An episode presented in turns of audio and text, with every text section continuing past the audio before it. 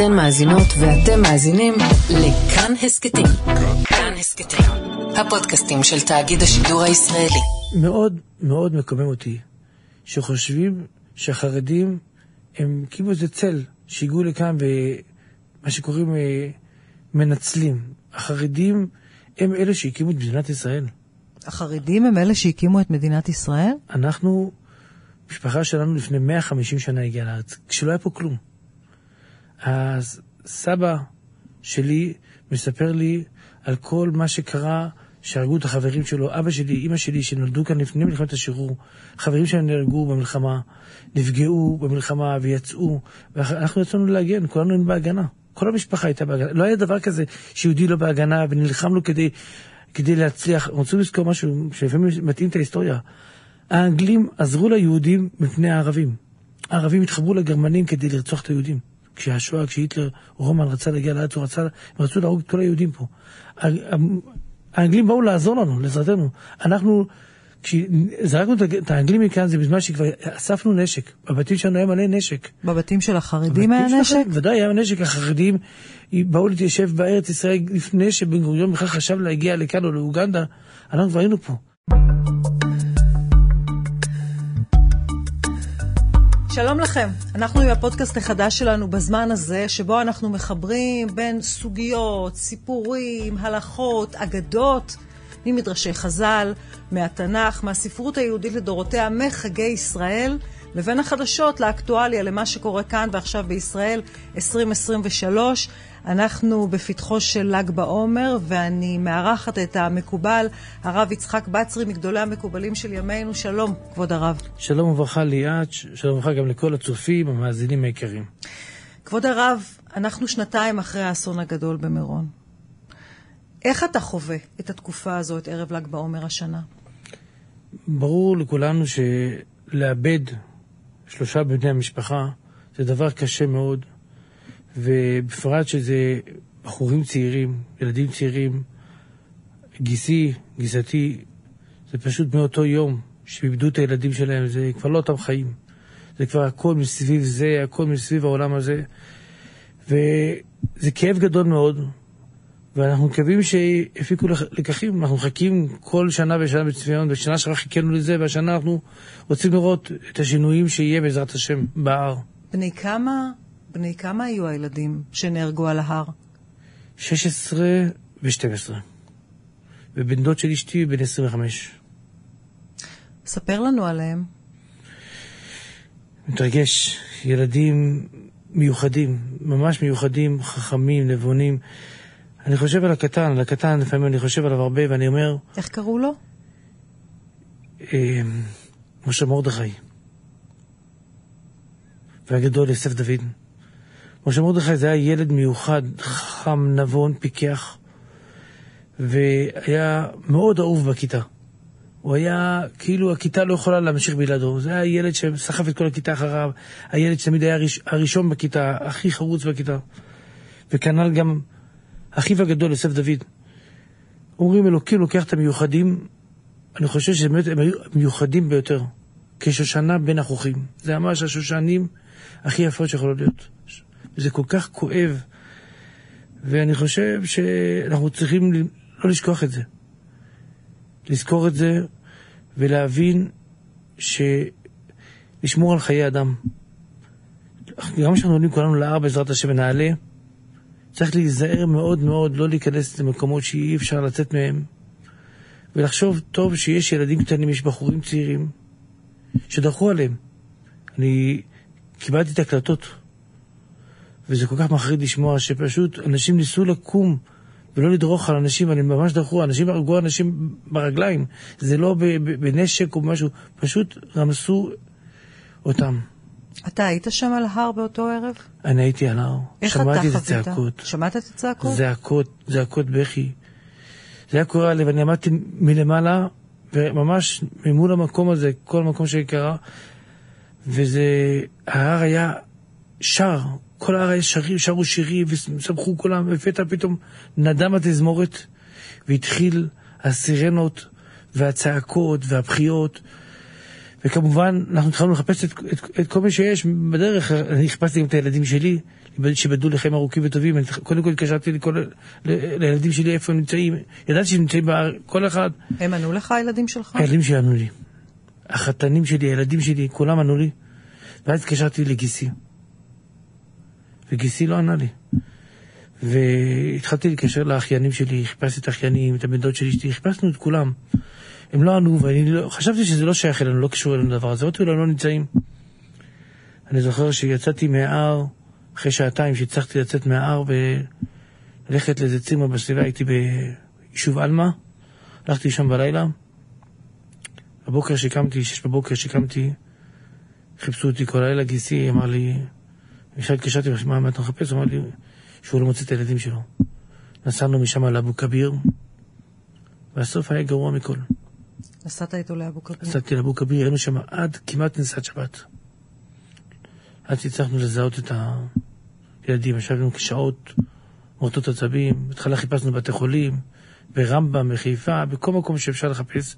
חיפשנו אולי עוד חיים, לא רצינו לחשוב לרגע שהם לא נמצאים איתנו. אתה אומר שהחיים של המשפחה התהפכו לחלוטין. מאז הכל סביב זה. הכל סביב זה. אנחנו חושבים, גם צריכים לזכור שההילולה של ל"ג בעומר, אצלנו זה יום האזכרה גם של הילדים האלו. והם קבורים במירון. אני זכיתי לדאוג להם לקבורה במירון. גיסי התקשר אליי, מוצאי שבת, הוא אמר לי, תדאג לי לקבורה במירון. אמרתי לו, תשמע, זה, זה קשה מאוד לעשות את זה, זה פשוט בית קברות של מושב. מושב זה שייך לתושבי המושב. והם התגוררו אבל... בירושלים, נכון? המשפחה מירושלים. בירושלים, כן. אבל התקשרתי והיו אנשים טובים שעזרו בדרך והסכימו, והם אה, זכו להתאמן מהקבר שלהם משקיף על קברו של רבי שמעון בר יוחאי. והלוויה יצאה כמובן מהציונו של רבי שמעון בר יוחאי, מעל הציון, שם הייתה הלוויה מוצאי שבת. אבל לא עוברות מחשבות בראש שהילדים ואתה עליתם אל, אל אותו הר שבו הם קבורים, אל הר מירון, כדי להשתתף בהילולה של רבי שמעון בר יוחאי, ואתם אומרים לילדים האלה, בר יוחאי יגן עליכם, בר יוחאי ישמור עליכם, ובסופו של דבר זה נגמר באופן הזה. איך אדם מאמין מסביר לעצמו את הדבר הזה? אה, האמת שאני תמיד אוהב להגיד שכל שאלה היא שאלה טובה. וגם פה אני חייב להגיד, זו שאלה טובה, ודאי, מהיכן שאת מסתכלת. אבל אצלנו כאנשי אמונה, זאת לא שאלה, כאילו, אנחנו מסתכלים על זה כאילו זה, זה זכות.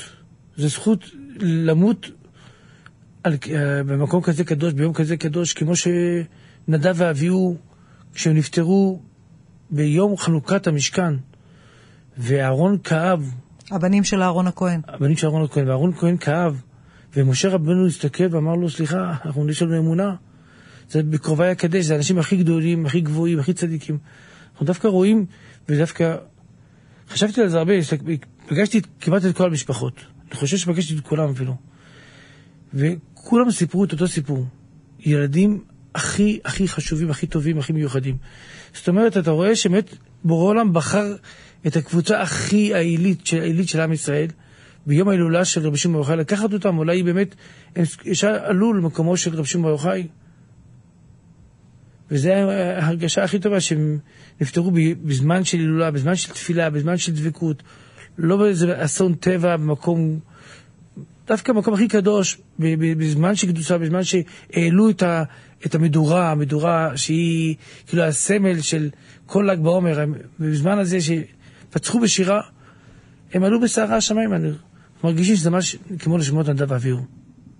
נדב ואביהו, נזכיר, היו בניו של אהרון הכהן, שנכנסו למשכן והעלו אש זרה, ובעצם מצאו את מותם באותו רגע, ממש. ביום הכי מיוחד, יום של חנוכת המשכן, שצריכים לזכור שעבודת המשכן זה היה לבנות את המשכן, מקום של השראה, שבורא עולם ישרה בתוך עם ישראל, שכנתי בתוכם. אבל אתה אומר, זה, אתה אומר את זה כמובן בתוך הכאב המאוד מאוד גדול והנורא על הסתלקותם. הכאב הוא גדול מאוד, אבל יש פה איזה מין נחמה קלה. להבין שבורא עולם אוהב אותנו, וגם כשהוא מביא את הגזרה ואת הדבר הקשה הזה, הוא נותן לנו את הכוח להרגיש שזה הקלה, שיש משהו טוב שעשינו בזה, זה קורבן שהקרבנו, אין שום כעס.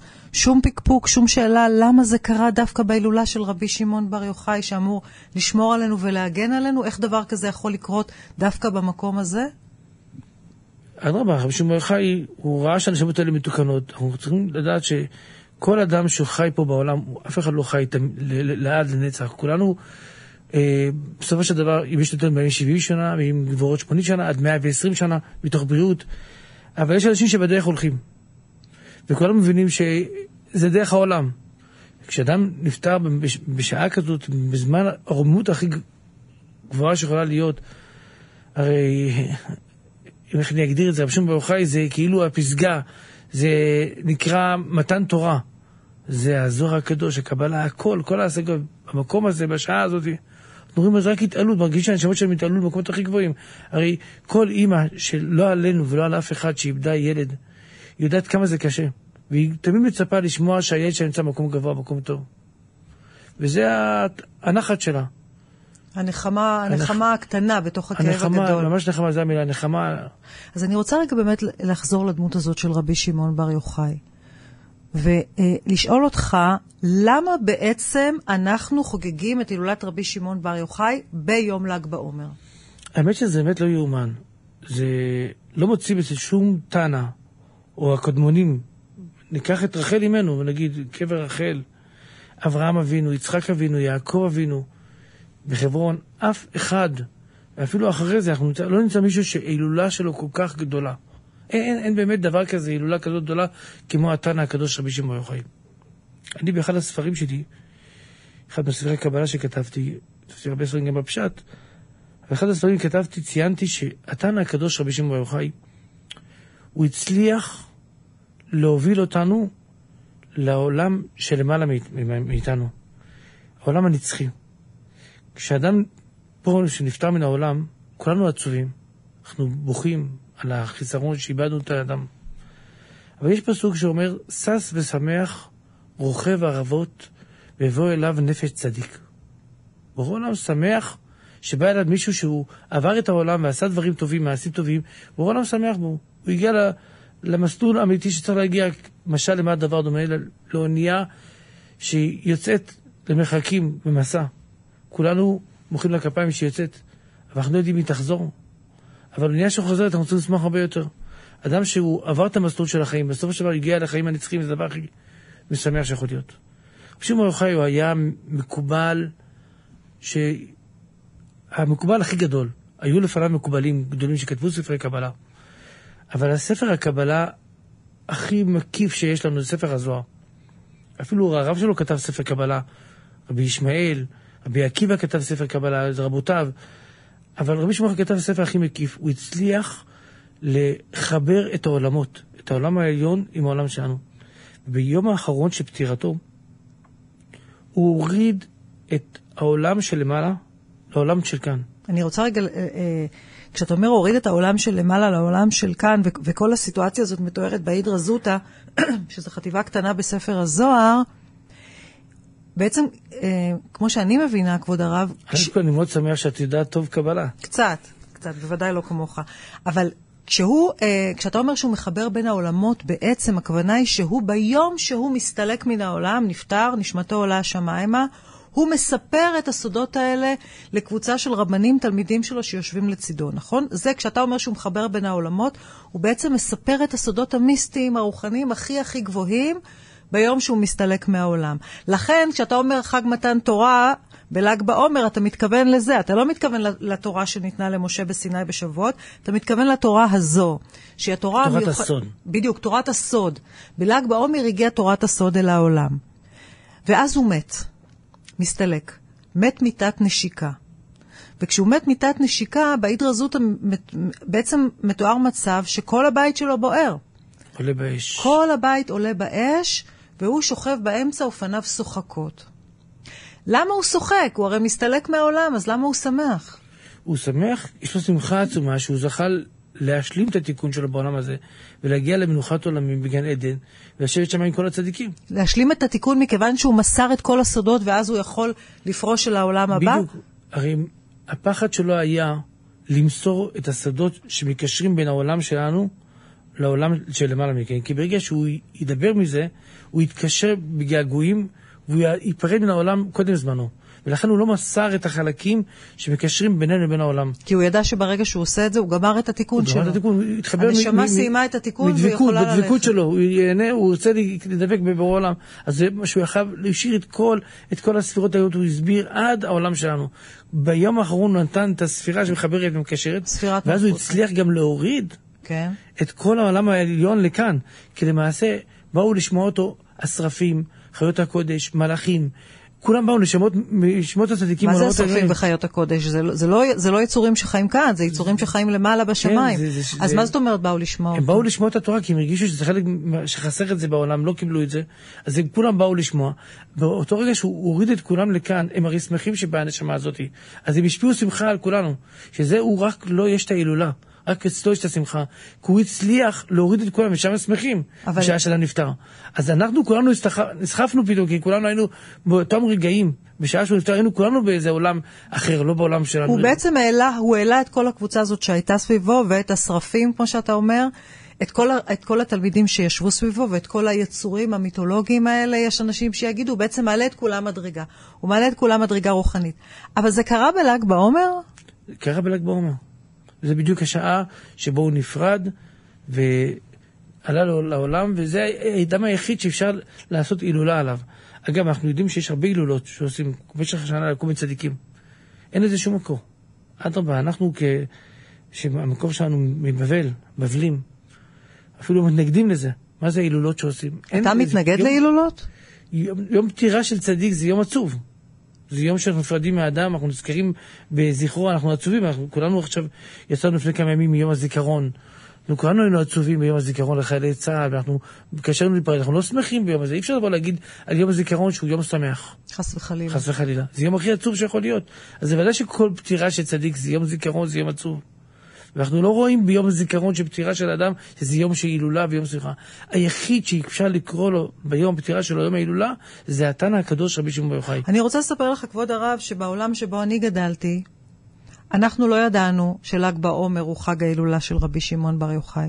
בעולם החילוני שאני מגיעה ממנו, גידלו אותנו על בר כוכבא היה גיבור, הוא קרא לדרור. אמרו לנו שאנחנו מדליקים מדורות לא בגלל הא- האש שאפפה את, רב, את ביתו של רבי שמעון בר יוחאי ביום הסתלקותו, אלא מכיוון שהלוחמים של, רבי, של בר כוכבא הדליקו מדורות על ראשי הערים כדי לאותת אחד לשני. ואנחנו יצאנו לראות בחץ וקשת, כי זה היה הסמל, זה היה הסמל. ל"ג בעומר מבחינתנו היה סמל של גבורה, ובר כוכבא היה הסמל הגדול ביותר של ל"ג בעומר. אתה בכלל לא גדלת על הדמות הזו של בר כוכבא כסמל של ל"ג בעומר? אנחנו מנסים למחוק את הדמות הזאת, זה נקרא בר כוזיבה, בר שקרן, שינינו את שמו. אחרי פטירתו, בר כוסבא, כסבא, שקרן, כוסבא, יש לו כל מיני לשונות. ומי שהחליט להעלות אותו בדרגה ולהוריד אותו, זה היה רבי עקיבא. רבי עקיבא קרא לו דרך כוכב מיעקב. נכון. דרך כוכב בא אדם שיכול להציל, הוא חשב אותו אפילו כמשיח, שיבוא להביא את הגאולה. בסופו של דבר הוא גרם להרג בעם היהודי, ונהרגו הרבה, ועבדו הרבה יהודים, והיהדות מחקה פה בארץ ישראל כמעט. זאת אומרת, אנחנו יודעים שהוא הוא היה שקרן בסופו של דבר. אנחנו צריכים לדעת, יש מאוד דבר חשוב. בציבור החילוני, הם לומדים על המסורת, והם לוקחים כמובן את המסורת מהעולם התורני, הרוחני, אבל הם לפעמים מערבבים דבר בדבר. חץ וקשת, המושג הזה חץ וקשת, מופיע אצל האדמו"רים. האדמו"רים כן משתמשים בחץ וקשת, אבל לא בהק- בהקשר לבר כוכבא. אלא? הם ממשילים בזה למשל שרבי שמעון בר יוחאי היה יושב במערה, ויום אחד הוא שומע איזה מלאך שמדבר, ועומד אדם צייד שמנסה לצוד ציפורים. ועל אחד הוא אומר שיצליח, ועל אחד הוא אומר שהוא לא יצליח. המלאך אומר, הוא יצליח, המלאך אומר, לא יצליח. אז... אה, ואם הצייד מצליח, אז הוא אומר, רבי שמעון בר יוחאי, תראו לעצמכם, זה לא האדם הצייד הוא זה שמצליח לצוד את הציפורים, אלא כבר נגזר על הציפור מהשמיים שהיא תתפס. ולכן האדמו"רים לוקחים בחץ וקשת להזכיר לאנשים שהכל מבורא עולם, כי הסיפור הזה של רבי שמעון בר יוחאי בזמן שהוא היה במערה. אז כשאנחנו לומדים בבתי הספר על החץ וקשת של, של, של בר כוכבא, אתה, ואני שאלתי אותך, כשבאת, אמרתי לך, אפשר לדבר על מרד בר כוכבא? אמרת לי, מרד בר כוכבא בכלל לא קשור לל"ג בעומר.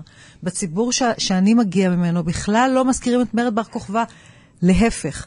אתה מבין, שני עולמות שתי חברות שחיות באותה מדינה, וכל אחת מהן חוגגת את ל"ג בעומר באופן שונה לחלוטין.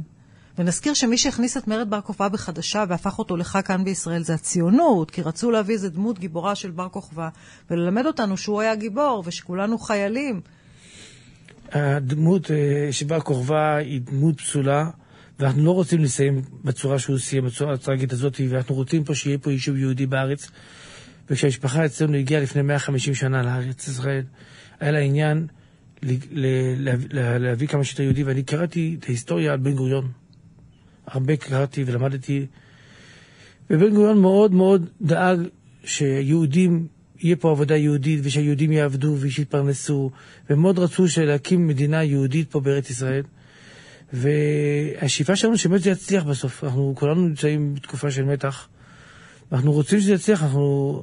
המשפחה, של... המשפחה אצלנו גם איבדה כמה מבני המשפחה במלחמת השחרור.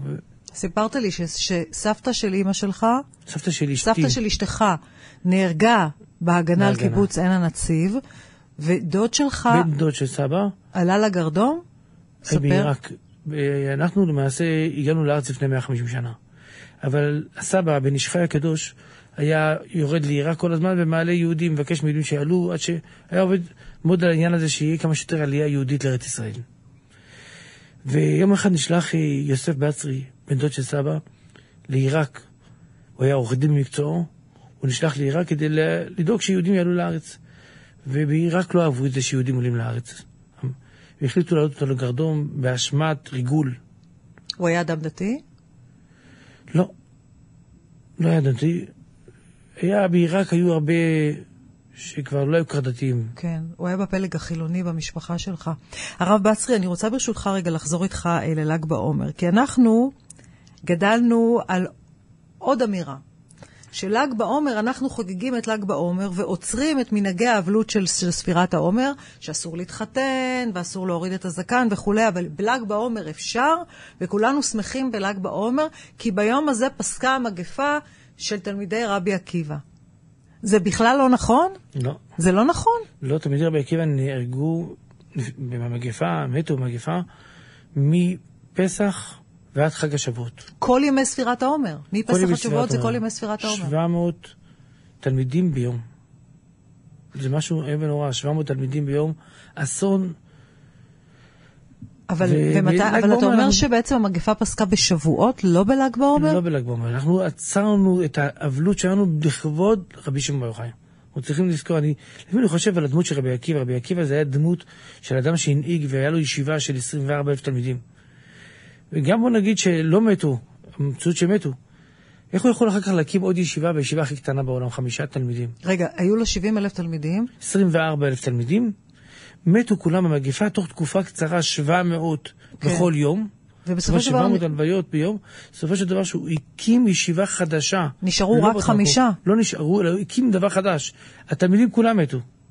הוא הלך לדרום, ושם הוא מקים ישיבה חדשה, שבה יש לו חמישה תלמידים, רבי שמעון בר יוחאי, רבי מאיר בעל הנס, רבי אלעזר בן שמוע, רבי יהודה ברבי אלהי ורבי נחמיה. חמישה תלמידים חדשים שהם מקימים, ובינתיים הוא מעביר את כל התורה שיש לנו. תורה שבכתב, תורה שבעל פה, ללמוד תורה בכתב, ללמוד תורה שבעל פה, תורת הסוד, כל התורה שהוא מעביר לנו זה ממנו. רבי עקיבא היה עילוי עצום. הוא כתב גם ספר קבלה שנקרא אותיות דרבי עקיבא. בספר הזה הוא מסביר איך אדם יכול להספיק הספקים אדירים בכתיבה, במסירת שיעורים. אבל כשהוא מקים את הישיבה הזו, שבה לומד גם רבי שמעון בר יוחאי, איך כל זה קשור לל"ג בעומר? ואיך זה קשור למגפה? אתה אומר בעצם של"ג בעומר זה רק ההילולה של רבי שמעון בר יוחאי? רק כל הסמלים האחרים שאנחנו גדלנו עליהם, מרד בר כוכבא, הפסקת המגפה של רבי עקיבא, כל הדברים האלה לא נכונים? הם לא קשורים לל"ג בעומר? לא, לא נכון. המגפה הסתיימה בשבועות, אנחנו עוצרים את האבלות בל"ג בעומר בגלל ההילולה של רבי שמעון בר יוחאי. זה נהיה יום, התהפך היום הזה ליום של, של שמחה, יום של הילולה. תגיד, זה לא נכון שבעצם היו רבנים שחשבו שצריך לעשות את ההילולה של רבי שמעון בר יוחאי לא במירון, אלא בירושלים? היה תקופה שבאמת אנשים לא יכלו להגיע לקברו של רבי שמעון בר יוחאי. למשל במלחמת ששת הימים, הדוד שלי מספר לי שהוא היה ברבי שמעון בר יוחאי ולא היה מניין שם אפילו. אז היו הולכים לקברו של שמעון הצדיק בשכונת אה, שכונת שמעון הצדיק, מה שנקרא, שאנחנו קוראים לזה היום. שם עד היום הולכים לשם לקבר של שמעון הצדיק, ואלה שגם לא יכולים לעלות לציון של רבי יוחאי, הולכים לקבר של שמעון הצדיק, כי הוא גם היה טענה וחי בתקופה קצת לפני רבי שמעון בר יוחאי. והיו עושים שם הילולות כמו שהיו עושים במירון? היו עושים הילולות. מדליקים מדורות? מדליקים מדורה, וגם אה, שם עושים חלקה לילדים, את כל הטקסים. אני את הבן הגדול שלי, עשיתי לו חלקה בשמעון הצדיק. לא יכולתי לנסוע באותה שנה לתנא הקדוש בשמעון יוחאי. אז אנחנו עושים את זה בשמעון הצדיק. אבל זאת הסיבה היחידה שבגללה זה לא היה במירון בשנים האלה. כן. אז בואו נדבר רגע על טקס החלקה, זאת אומרת, הגזירה הזו של השיער של ילדים בני שלוש, למה זה צריך להיות בל"ג בעומר דווקא? יש סיפור עם הרומאים, אנחנו צריכים להבין שהרומאים, כמו שהזכרתי, בר כוכבא ואת כל הסיפור המובא, וזה למעשה זה הכל נכון. זו הייתה תקופה של הרומאים השתלטו פה בארץ ישראל, גזרו גזרות, בר כוכבא ניסה לכבוש שטחים בארץ ישראל, והוא לא בסוף הדבר שהוא לא הצליח. אבל המשיכו עוד כל מיני גזרות, היהודים ברחו לגליל. זו הייתה תקופה של רבי שמעון בר יוחאי, שהוא חי בגליל, והקיסר החליט לגזור גזרות על עם ישראל, שלא למול את הילדים שלהם, לא לקיים חודש, לא לשמור טהרת המשפחה, היו כמה גזרות שהוא נתן. שלחו את אחד התנאים, קראו לו רבי ראובן האצטרובולי. הוא קבור בכפר בצפון, נקרא ערבה. שם הוא קבור, הוא קבור בתוך בית קברות מוסלמי. קבר יהודי בית קברות מוסלמי. ראובן האצטרובולי התחפש לגוי. הוא הסתפר תספורת קומי. תספורת קומי זה תספורת שעושים קרחת מקדימה, ומאחורה יש שיער ארוך מאוד. זה תספורת של גויים. והוא הלך לשכנע את הרומאים שהוא משלהם, ולמה אתם לא תיתנו ליהודים חופש פולחן, אדרבה, זה ימעט אותם. אם הם ישמרו שבת, אם פחות יעבדו, יהיה פחות כסף. אם יעשו ברית מילה, הם יהיו חלשים, תוכלו להילחם איתם. וככה על זה הדרך, תוסיפו חגים עליהם. והוא שכנע אותם, הוא הצליח לשכנע אותם. יום אחד הם עלו על זה שהוא יהודי שמחופש לגוי. הם החליטו שהם נלחמים איתו ומחזירים חזרה את כל הגזרות. וחזרו הגזרות, חזרו כל האסונות. החליטו לשלוח את התנא הקדוש רבי שמעון בר יוחאי. מה אני יכול לעשות? תתפלל להשם. נשלח אליו שד, בן תמליון, מופיע בתלמוד. בן תמליון אמר לרבי שמעון חי, אני אעזור לך. הוא אמר, איך אתה תעזור לי? לא ידע, אבל תלך תעזור לי. רבי שמעון חי הגיע לבית, לבית של הקיסר. בינתיים בן תמליון, השד הזה, נכנס בתוך גופה, בתוך הגוף של הבת, בתוך הגוף של הבת של, של הקיסר. ונהיה בהלה בתוך הבית. נכנס התנא הקדוש רבי שמעון ברוך הוא, שומע את הצעקות והצווחות שקורה בבית, מה עושים הילדה. ואמרו, הנה בא פה רב צדיק, מקובל, שיוציא את, הדיבוק מתוכם. רבי שמעון יוחאי הסתכל עליהם ואמר לו, אני מוכן בתנאי שתבטאו את הגזרות. ואז ביטאו את הגזרות. אמר רבי שמעון יוחאי לתלמידים, תראו, הצלחתי לבטא את הגזרות על אף ב... שאני נראה כיהודי, עם הפאות ועם התספורת של יהודי, ועם זה מה שמגן על אדם, אדם שומר על היהדות שלו ועל, ה, ועל ההנהגות שלו, לפעמים דווקא זה מה שיכול לעזור, זה מה שיכול להציל הרבה, ראו בי כרב, כיהודי, והשתמשו בי, והצלתי וגם ביטלתי את הגזרות. לכן אנחנו באים אצל התנא הקדוש רבי שמעון יוחאי, ועושים את התספורת הראשונה אצל הילדים כתספורת יהודית. תספורת יהודית מאוד נזהרים, לא לעשות אה, תספורת שקרחת מכאן ומכאן שיער ארוך, אלא להפך, להשגיח שהשיער או שיהיה בשווה, ולהשאיר גם פאות, כל אחד ואחד היום. לי בכל אופן שומר על פאות, כמובן, כל אחד ואחד במנהגים שלו, אבל הם משאירים בכל אופן זרים שלא לעשות פה אה, תער. בעיקר לא להעביר תער על הזקר, לא להעביר תער על הפנים. כן. אני רוצה לשאול אותך ממש לסיום השיחה שלנו, אה, הרב בצרי, אה, מה אתה יודע על ההילולה במירון השנה? האם כשאתה עולה, אגב, קרובי המשפחה שלך שאיבדו את הילדים, הם יעלו אל מירון גם השנה? אנחנו נעלה, א' כל אנחנו חייבים לעלות. עולים למירון גם השנה? אנחנו עולים כי אנחנו חייבים לעלות גם מסיבה שיש לנו את האזכרה, אנחנו עולים לקברים שלהם. יש לנו גם אישורים מיוחדים להיכנס למקום, ואנחנו חייבים להגיע, לעשות, להשתתף באבל שיש לנו, וגם כמובן בהילולה של התנא הקדוש, רבי שמעון יוחאי.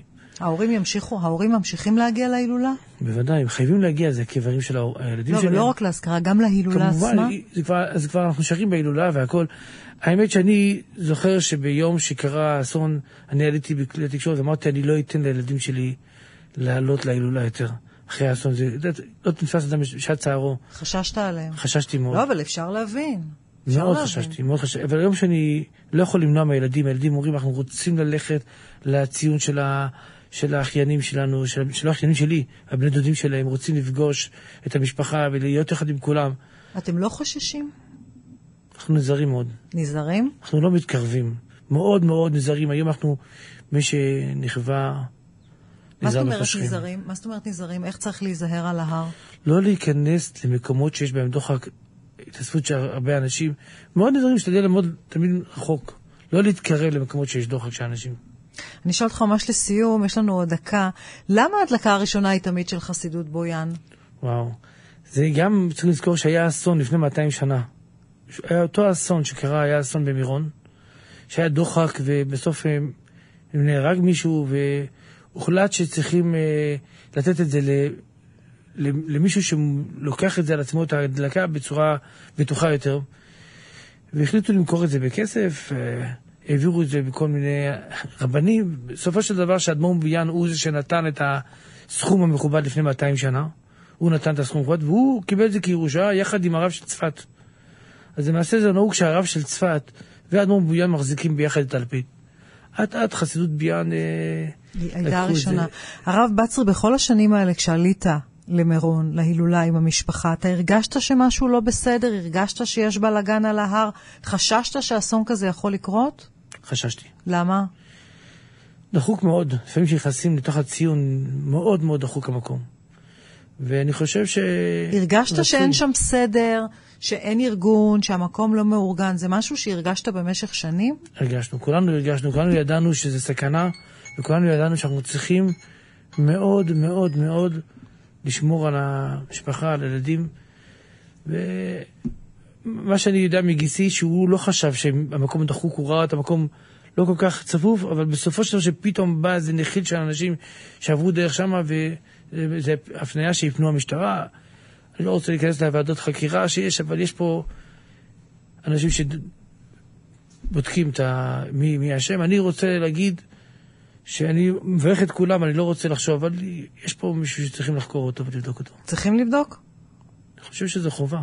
ואתה מצפה שיהיו בסופו של דבר תוצאות ושהאשמים יועמדו לדין? אני רוצה שיהיה תוצאות לה, להחלט, להחלטות לאבא. אני לא רוצה, אני לא מחפש אף פעם להתנקם במישהו או לפגוע במישהו. אני לא חושב שמישהו ב- בכוונת זדון רצה להרוג אנשים או לרצוח אנשים. אני לא חושב שזאת הייתה הכוונה. אנחנו, לצערנו הרב, אני רואה שבתאונות דרכים מאוד מאוד לא מקפידים על זה בבתי משפט. אני חושב שזה היה הרבה יותר חשוב. היום נהרגים מאות אנשים בתאונות אבל דרכים, ויש לי ש- גם בת שנפגעה בתאונת דרכים. לא ראיתי שבתי משפט מתייחסים לזה בכלל כעונש, בכלל לא נותנים שום עונש. לא, אבל כי כשדיברו על ההילולה במירון, אמרו שיש פה איזושהי מנטליות כזאת של חרדים, של מאבקי כוח, של חוסר ניהול, של חוסר רצון לקבל את הסמכות של המדינה בכל מה שקשור לניהול ציון הקבר. אתה הרגשת את זה כל השנים? אני חושב שצריכים לתת כוח לאנשים, אני לא יודע אם זה בדיוק... אה, הוועדות שם, אני לא רוצה להיכנס לכל הפוליטיקה, את מבינה שזה פוליטיקות מאוד כאובות. אני רוצה שהעיקר שיהיה סדר, שיהיה, שיוכלו לעלות להר ולהתפלל ובבטחה ולא בסכנת חיים. ואני חושב שאין שום היתר להיכנס למקום שיהיה בו סכנת חיים. צריכים למצוא את הדרך שזה לא יהיה שום סכנת חיים. שיוכלו העולים לעלות וללכת הלוך וחזור, ולא שיהיה לנו שום אסונות לא בהלוך ולא בחזור ולא במקום שם. אני מאוד מודה לך, המקובל הרב יצחק בצרי, תודה רבה לך. שיהיה לנו חג שמח, חג ל"ג בעומר, זה חג של המקובלים, חג שמח. עד כאן הפרק הזה של ההסכת בזמן הזה. נזכיר, אתם יכולים גם לצפות בנו, יש לנו גם הצפת. נשוב בקרוב עם פרקים חדשים ומרואיינים מרתקים, שיחד איתם נצלול לתוך המציאות היום ונחזור עם תשובות מהתנ"ך, מהספרות היהודית, או להפך. הפיקה אותנו מירב קדוש, צילם בוריס בראל, שלומי אשר ערך ויצר את הגרפיקה, טכנאי הסאונד הוא אריאל מור, שימי אביגד מנהל התוכן, אני ליאת רגב נתראה ונשתמע בקרוב, בימים ההם, בזמן הזה.